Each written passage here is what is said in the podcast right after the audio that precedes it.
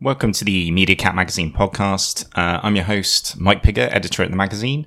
Um, and for today's podcast, we have another in our series, Rebel with a Cause, where we explore the relationship between strategy, planning, and creativity. Um, for the uh, for this installment, we have uh, Nick Kendall, um, co-founder of the Garage Soho, and he's going to be interviewed by my co-host for the series, uh, Opal Turner. So, um, just want to say over to Opal.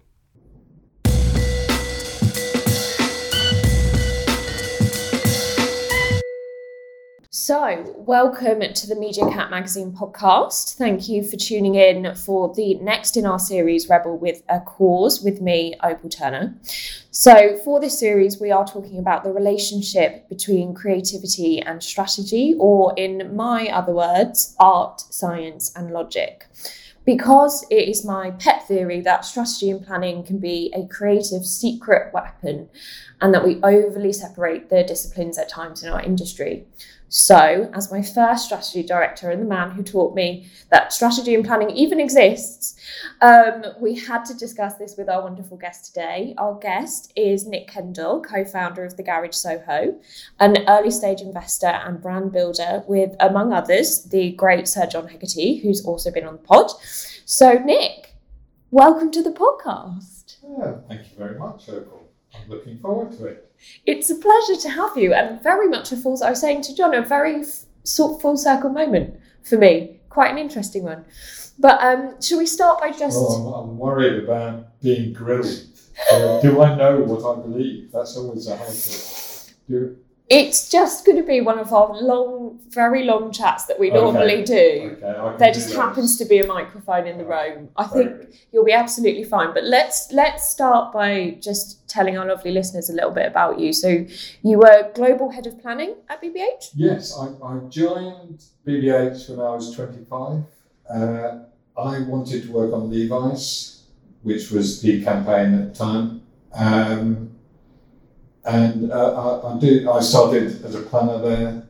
Uh, I left 28, 29 years later, and by that time, just by sticking around, I'd become global planning director, and that involved uh, overseeing the planning product across six BBH offices, uh, and, and the team and the people who are the product, of course. And you were also the chief examiner, was it, of the IPA diploma for some years? Well, I, I do. I was taught by John Bartle, who was the original planner in Bartle Bogle Hegarty, the original strategist, and he always saw it as a principle that you have to pay back. You have to give back. We're very lucky, so pay back. And uh, so at that time, I've, I've been involved with the IPA and the industry initiatives for, for different things, from training at the beginning to uh, actually being on the IPA Effectiveness Awards, which are a very famous, important set of awards for, for measuring the power of creativity and strategy.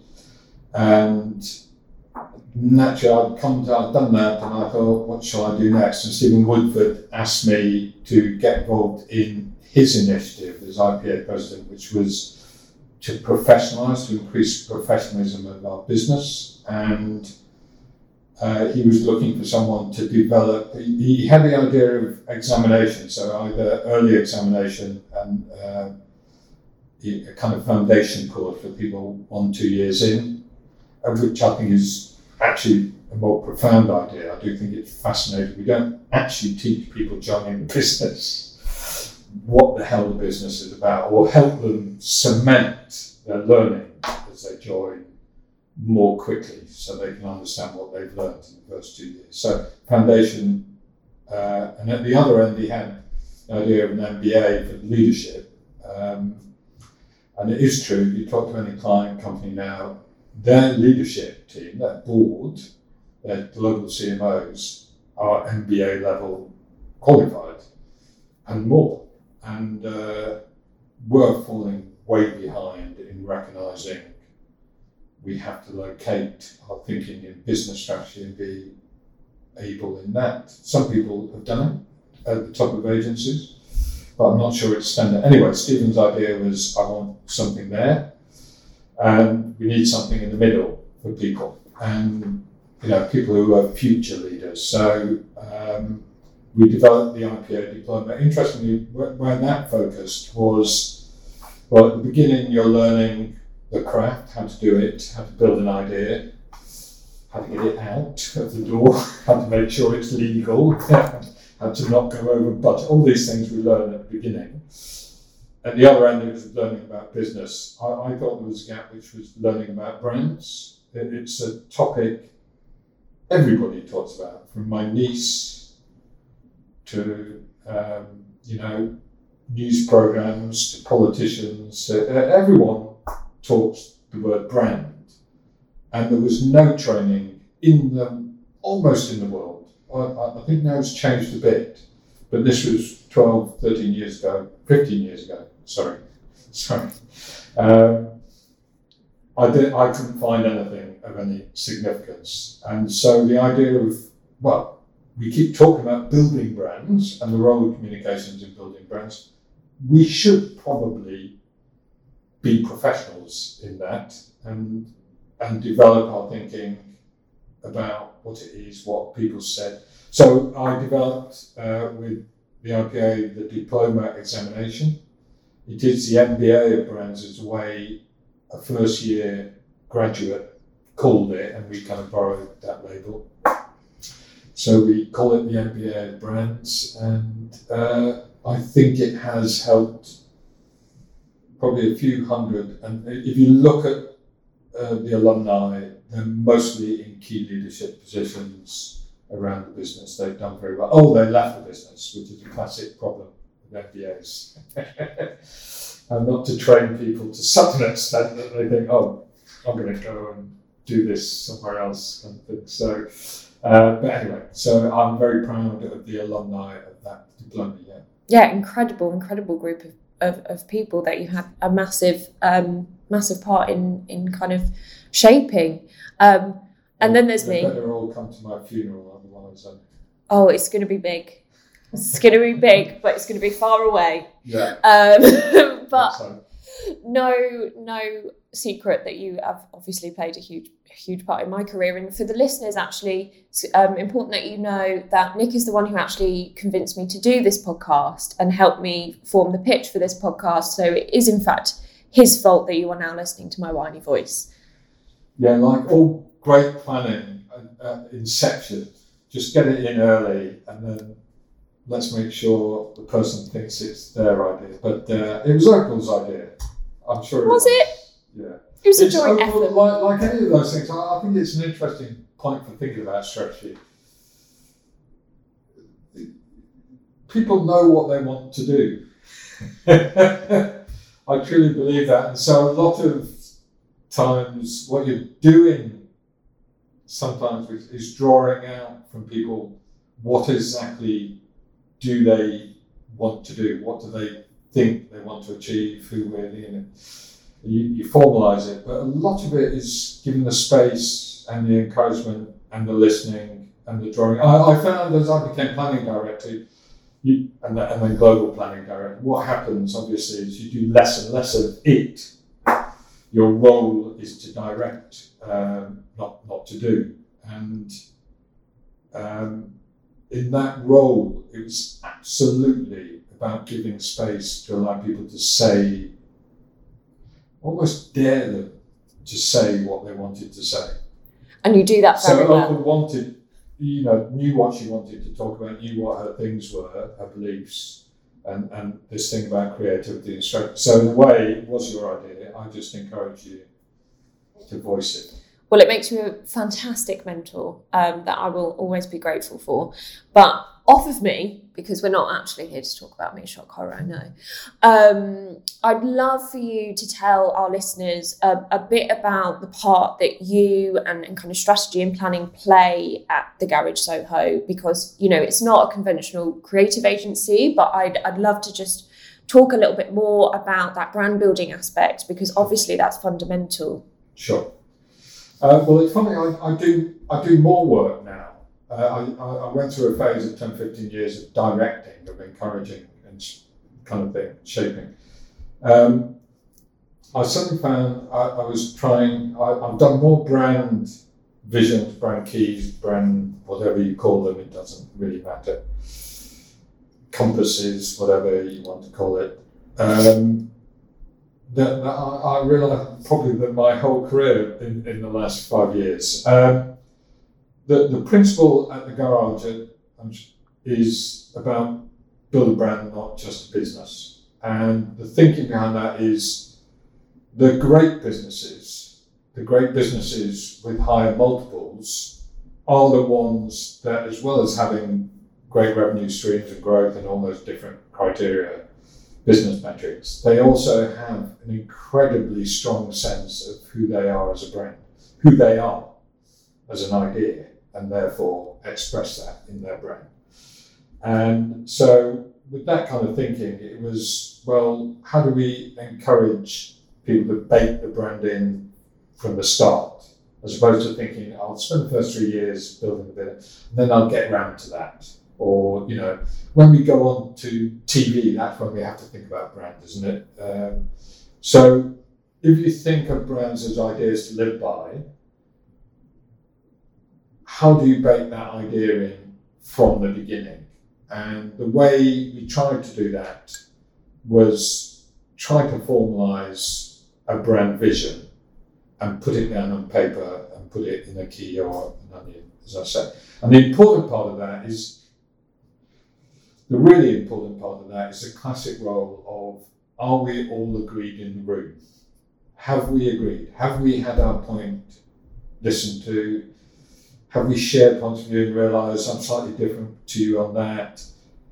Are we all therefore aligned, not in a bland sense aligned, but in an active, dynamic sense aligned about what are we trying to achieve, who with, and how, and what is the brand that's going to drive brand idea that comes out of that. So, as I say, I've done more of those for startups. Uh, I find it a fascinating process because it's completely different from doing it for Unilever or Diageo or the many companies I've worked with because it's not professionalized in the same way. And it, it, it has made me think hard about how it's done in agencies. And the danger is it's overdone. It's over engineered massively, would be my major conclusion. And it's because people try and uh, there's lots of reasons because there's so many professionals around. We might hire a consultant to help us. We've got to involve the marketing team across different levels.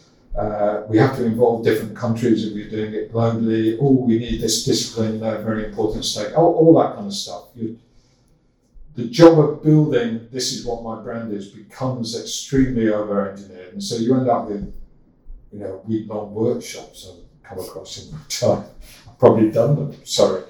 Um, and you just wonder, is that just a way of charging lots of money for something?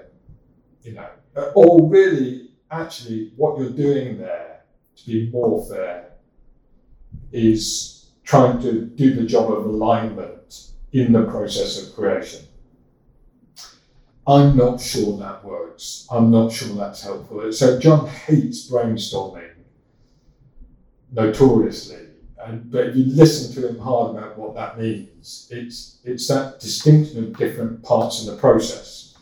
Uh, if you're trying with a blank page to get to a fresh place, maybe it's better to talk to yourself or somebody you really trust and, and do that together or whatever in a tight group versus let's have a brainstorm with 20 people in the room and everyone popping up with ideas. He, kind of goes, well, that's great. Once I've had the idea, how to innovate on that idea, or how to build it or whatever. And I think that probably applies to having an idea, you know, we're an idea to live by, brand is an idea to live by. I think that probably applies to clarifying what is our brand vision and brand idea. So doing it at the garage, what is the joy is you're doing it just with the founders. You're doing it with the tight team from the get go.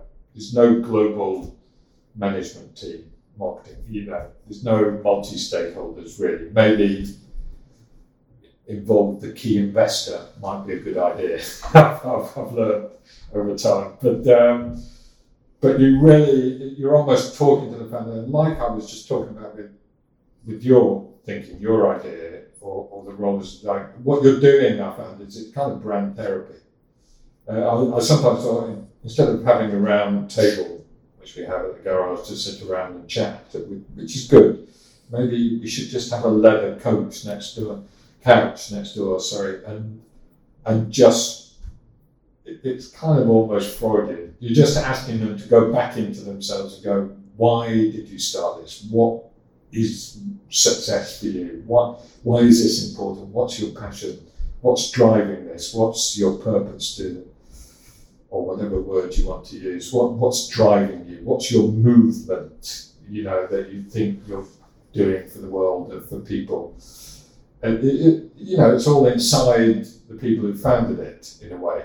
Not, it's not done by consumer research. It's not done by let's do some quantitative surveys that segment our audience and think about different needs. It, it, it's not that. It's what drives, what is the idea driving this? What is our movement is what we talk about. Uh, so that's what we do. Uh, and then the great joy, I've worked out that the best way to sell planning is come as a bandit pack offer with John. Uh, so if I did a brand consultancy, I think, you know, free John Hegarty with every planning idea. Um, and what that means is it's turned into an idea straight away. So we get to a single piece of paper classically, then we're turning it into a single thought, a single set of words. And there's something transformative about that process as well that means if you're trying to bake it in, I think I'd prefer to use an idea rather than a strategic brand vision document kind of thing, obviously.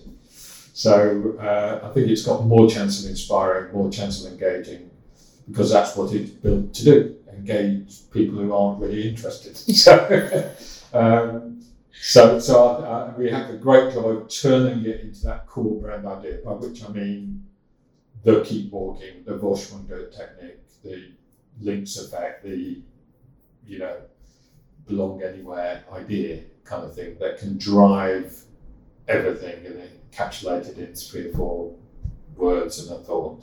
Mm, absolutely, and, and and that's you know one of the things that I think is absolutely magic about the Garage Soho is that you've got that proximity to be able to do that. You know, in in, in lots of agencies, you'd probably be on different floors um, to one another. So having you both kind of working together on that that day to day basis, sitting in the same room, talking about about an idea, you know, I think you probably say the word idea more than any creative director I've ever met, which is quite unique, I think. Is it? Is it? Well, I, I, I don't know anymore. It's interesting to hear you say that.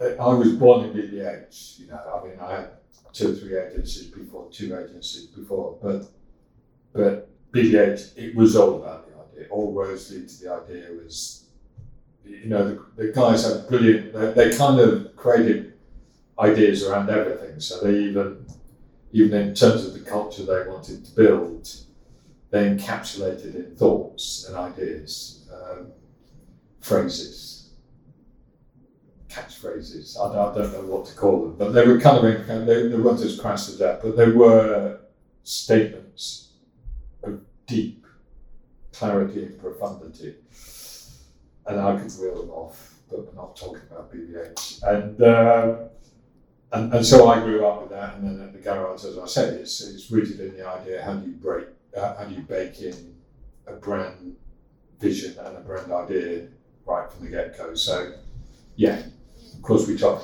Uh, again, people listening, I think that there's a Jeremy Bullmore article, uh, and it's at the beginning. I think that you know Jeremy Bullmore is a brilliant writer, and everybody's should kind of read him. In that first year foundation course, I'd force everyone to read all the Jeremy Bullmores because it's all there, kind of thing.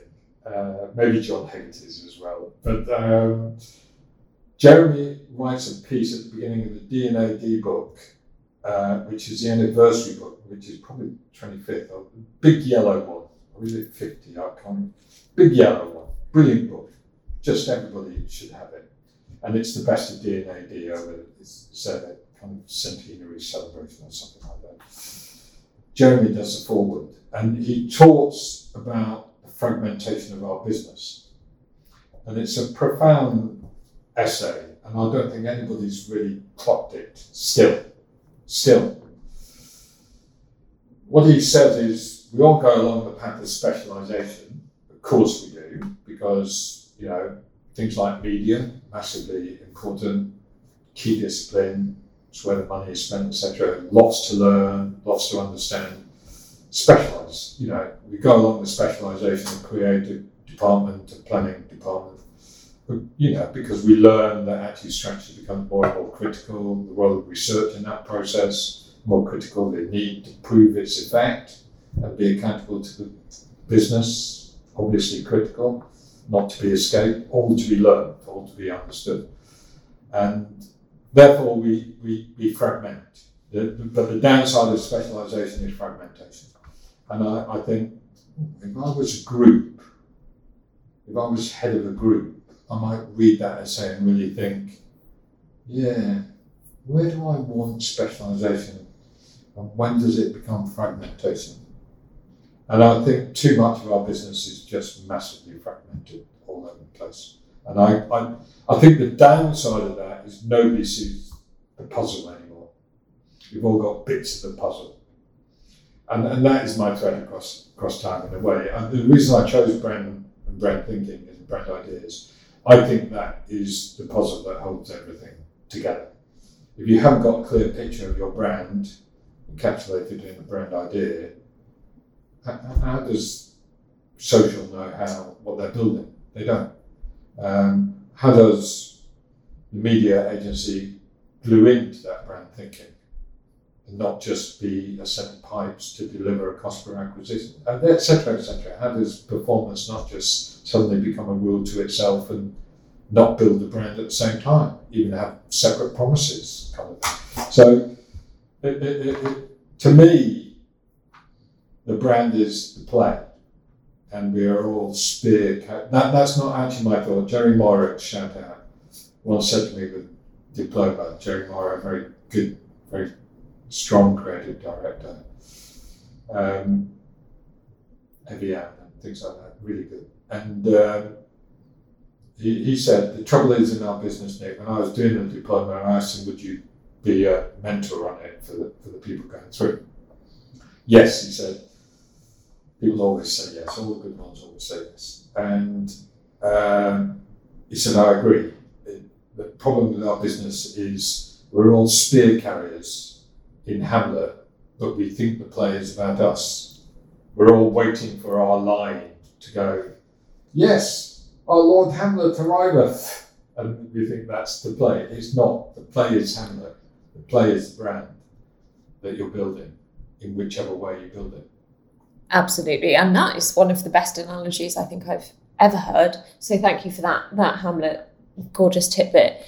It, I, I mean, I fully agree. I mean, this is this is where where I'm coming from, and my pet theory comes from. Is is this separation that we create that that just doesn't fundamentally make sense to me, and I absolutely understand that that's probably you know because you were born in BBH, I was born here, and in the garage Soho. So I never knew those things to be separate because that's that's not how the garage is set up. It's it is all of those things in in one. Um, and so you know going out into the to the wider world i'm like i don't understand why everyone's separating the strategists from the creatives and um, you know because they are one and the same in in my mind at least and i'm i'm interested do you think the the separation between creatives and strategists has has influenced what ideas are and how we use them and how impactful they are? Or, you know, even bigger questions, are ideas strategy or are they creativity? Or both? Ooh, ooh, Trixie. Does that question work? let's see if it works. Um, let's find out. Let's find out. They, um, I'll, I'll, I'll, I'll, I'll start back one. Just, um, I, I, I think it's a business issue to start with, interestingly. That, that's why I pointed to Jeremy Bullmore's point as the head of WPP at the time, head strategic head. we just can't afford it. It's nonsense. And clients, the one that, and clients are spotting it and going, I don't, I don't get this. I don't want 10 people around the table every time. I don't need it. So that, that's one. And they're not willing to pay for it. So we've got to find ways to innovate in the process, I would argue. Um, I think the other reason is an environmental reason, a market reason, which is the world is moving faster, brand building is moving faster. Uh, you have to put on a show every three weeks, or even every, you, you know, everything is is definitely just the, the exogenous factors of what's happening in the world is changing all the time. So you're changing all the time, and then the media protocols are changing all the time. So it's faster, that's for sure. And the downside of fragmentation is handover, and it just takes more time. So I think you have to change it for that. And then the last reason it's a problem for business is every time you hand over, there's a degradation of data. Things get lost. Nobody really to blame. Sometimes it's somebody's fault, they're incomprehensible or something. Um, or somebody's not listening properly, you know, that's fine. But there's always a degradation. Anybody who deals with the transfer of data knows every time you hand it over, there's always a problem. We built in degradation of data. And so we're surprised that oh, that's not quite what I was expecting. And then you get into the, the rebrief and stuff again and the frustrations with each other and the falling outs and all that. Of course you have. You know, it's like having a wife and using the, you know, behaving like the royal family, getting the servants to talk to your husband about, you know, who's doing breakfast tomorrow. It's just not, it's not going to work. And the, anyway, so I, I think there's real, real business reasons. I think there's a brand reason, which is everything we've ever learned about brands is they have to be coherent.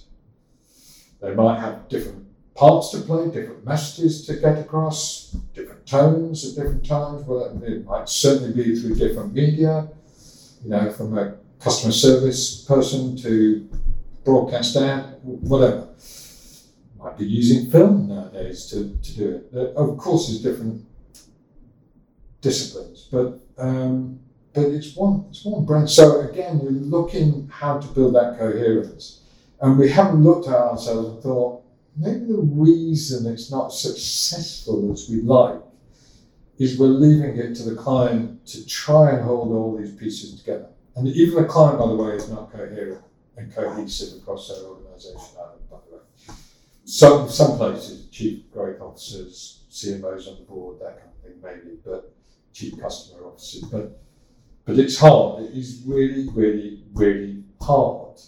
It's not anybody's fault. That it's just hard. And and so building structures that make it double hard kind of doesn't make sense to me. So I think, and then in terms of the actual development of ideas, which was your question, has it does it have an effect?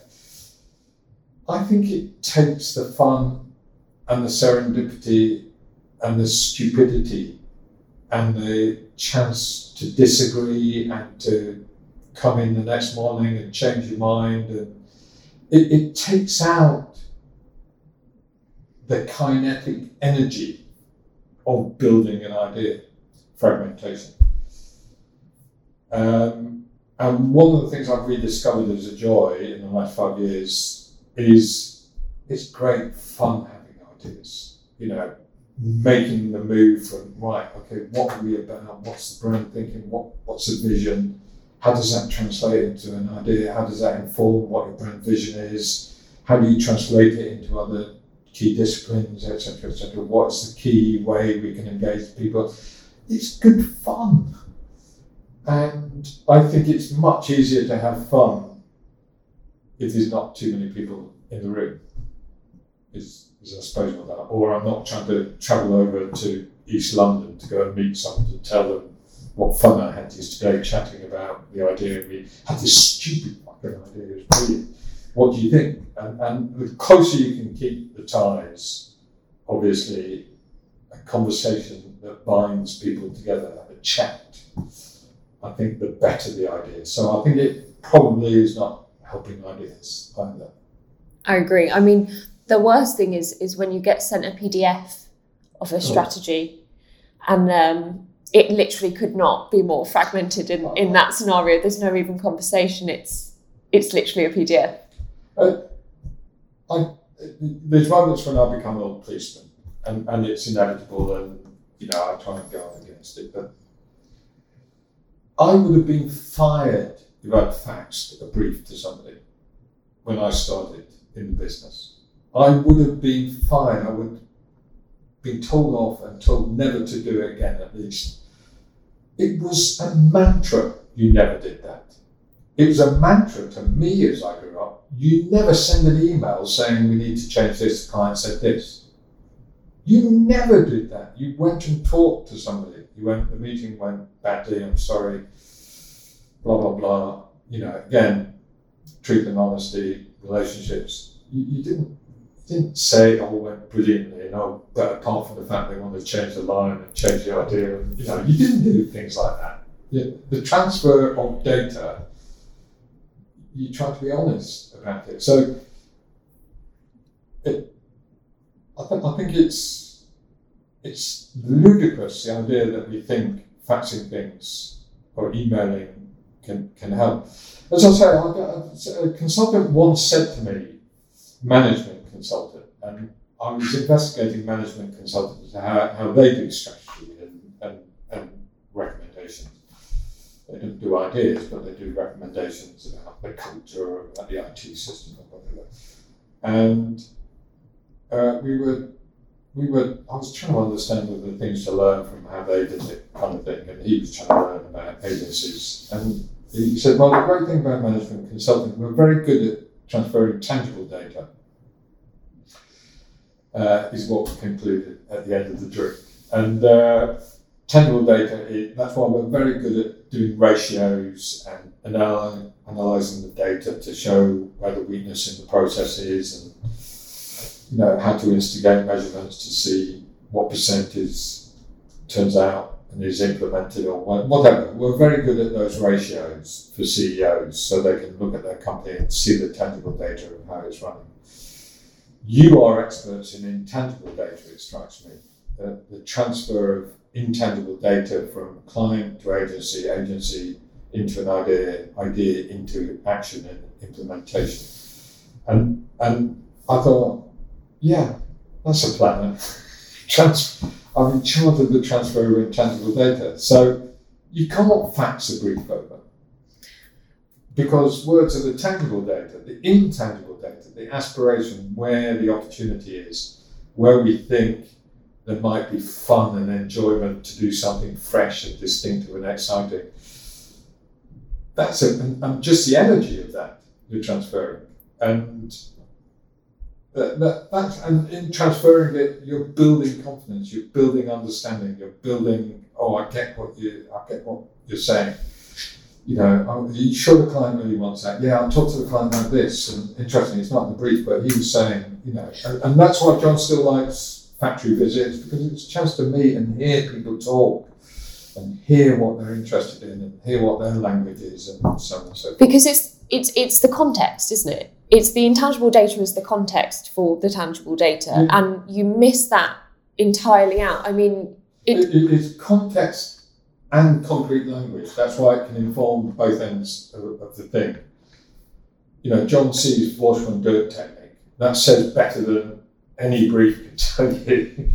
it's just a tangible language. You go, oh, there's my language right in front of me. You, you know, and so the moments like that, that's why all great creators like to get into the product, actually, sometimes too deeply, almost. Um, but so, it, but it's also context, understanding at the beginning. This is a broader picture. This is what we're trying to achieve. This is why the client's thinking. This is why the brief is about this overall. Kind of now, what we're trying to say. What what is this particular brief about?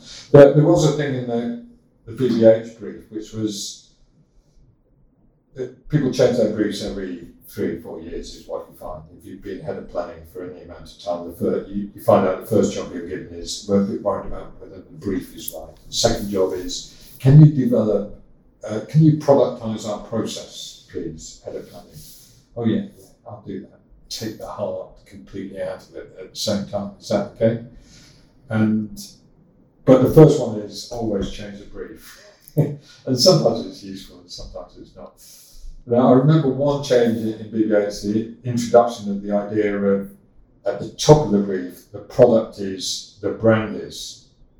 So that enshrined at the top of any individual call to do some work was a reminder of what the play is we're building, creating. What is the brand? Um, so what we're building is the original gene, or what we're building is uh, engineering through innovation, kind of thing. Um, so reminder all the time you are part of the contribution to that.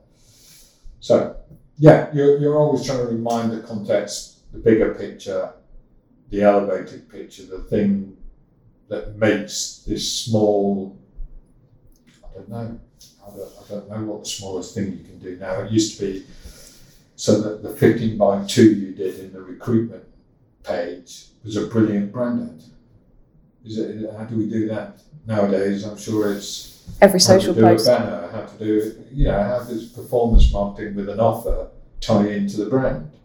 Uh, fine. It, but, but I fear that in the fragmentation, too many of the pieces don't bother to try and pull them back together and they're left separate as either ors. Oh, we're doing product advertising, we're doing call to action advertising, we're not doing brand branding. Who said they were separate? Everything's brand. Absolutely. We just agreed the definition of brand is an idea to live by. So you're doing your media without thinking about the brand. It makes no sense.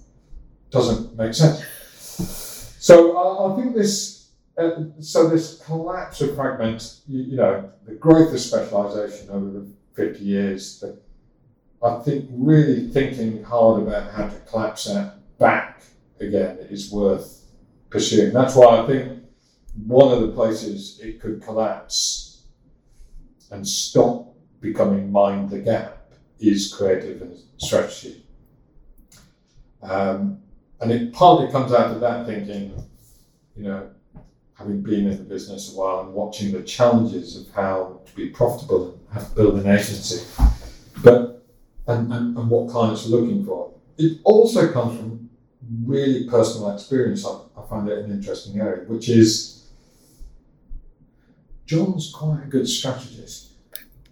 You know, to think that I'm better than John at strategy is a ludicrous thought, obviously not least because he's done it so long, but also he starts every part of his process starts with what am I trying to do? Let me get it fixed in my head. What am I trying to do? And, and so he's a natural born strategist and it's perfected over however many years and however many pitches and however many creative re- reviews where you suddenly realize that's not quite brief, is it? It's changed in front of us. And, and he's a creative director and he, he directs through thinking. He, sometimes suggestions of ideas, but often giving people spaces to occupy mm. um, and think about. So it, it's, it's always felt a bit wrong to think creatives are not strategic some aren't. Some aren't is, is part of the problem, and not problem. Part of the, the thing is genuinely I have met some creatives who are not at all strategic, and you, you, know, and I've loved some creators who are not at all strategic, and they can't explain how they got to their idea, and they can't defend it when some idiot tries to critique it and they can't present it to the client because they haven't got the language to place it in the client's context. They just are pure. and uh, some brilliant, some of the best creatives to that. Um, But that's and why they and needed kick you. your ass, and they can be rude, and they can be objectionable in the extreme, and or just great, funny people or whatever. But but they are. Uh, but I have met enough to make me think. Well, there's a lot of great creatives who are really great, and and, and the other part of that. So that's personal experience. The other part of that is you learn about other disciplines. We're not the only creative discipline in town. And you go, well, architects don't have planners. And they're building huge, amazing things. You know, the ritual for the Olympic Games, I don't think Danny employed a planner to help him think about the brand and the, you know. But they, or, or a, you know, I'm sure Riri has a brilliant intuitive sense of what her brand is about and what she's trying to achieve, what, Jay Z and Beyonce and that as a power couple managing their brand and their idea. You can see it. So it's an invention we created to help us along the way and deal with certain things. So it's not necessary, is what I'm saying. And, and I think it's an interesting, if I try to develop a new agency, I think I would go back to that thought of actually how do I make create how do I make creative strategists responsible for their own thinking? And then I've collapsed that wall between strategy and creativity.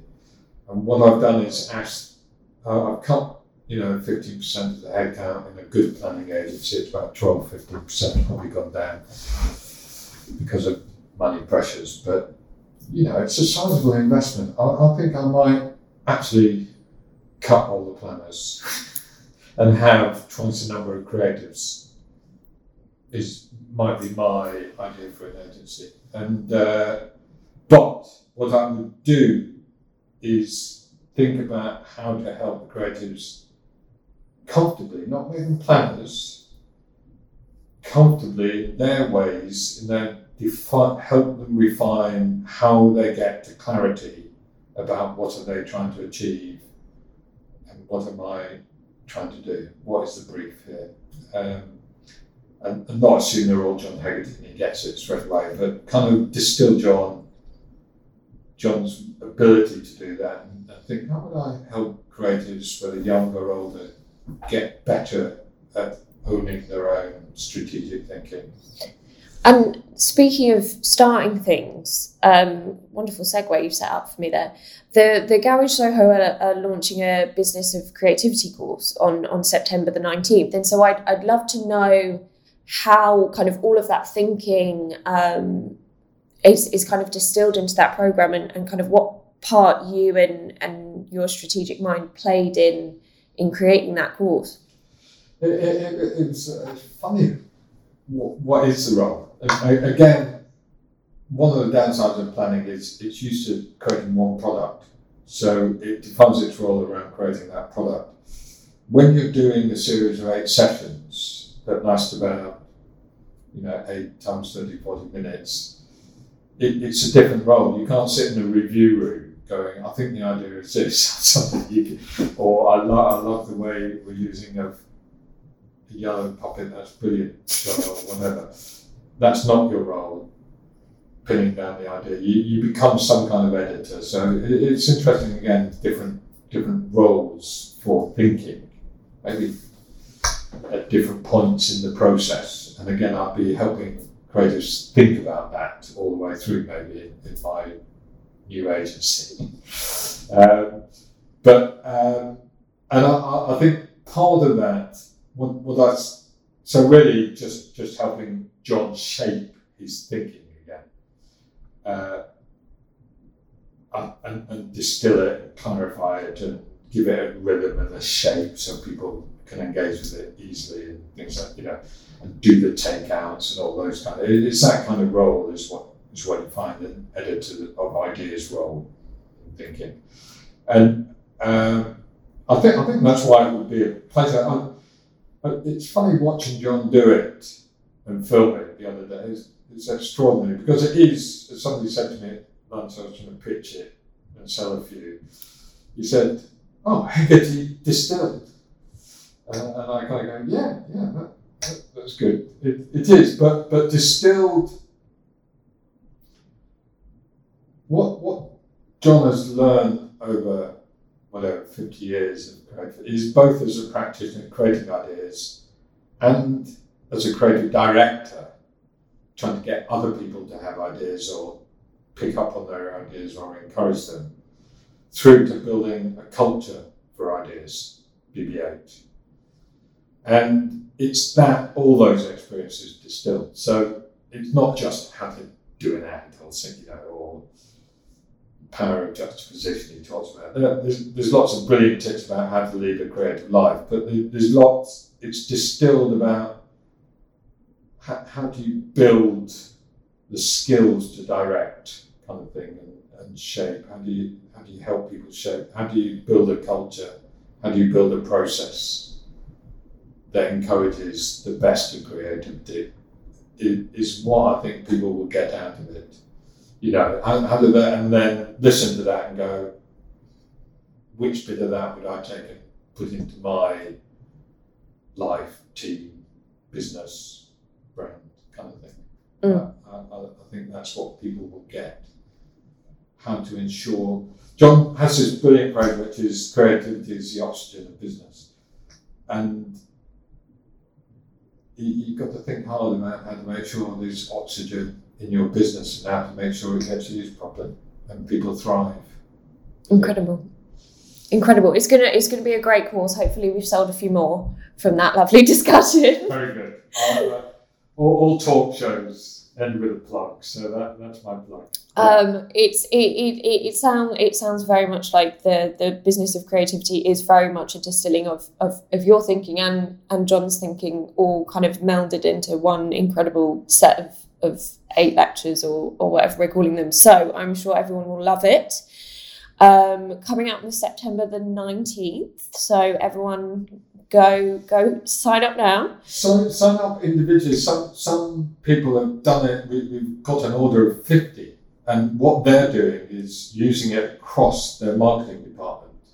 And I think that would be really fascinating because, of course, any training is only as good, any lecture, any chat is only as good as the application of it. So I, I, I, look forward, I like the idea of cohorts of people doing it together and almost talking about it afterwards and going, what, what does that mean for us? What does that mean for me? How would that influence the way we brief? How would we change the culture? Yeah, incredible. It's gonna it's it's gonna be really fun to see um, all of the results that people are coming out with shortly after. So thank you again Nick Kendall, for coming on the MediaCat Magazine podcast. That was lovely. Thank you very much.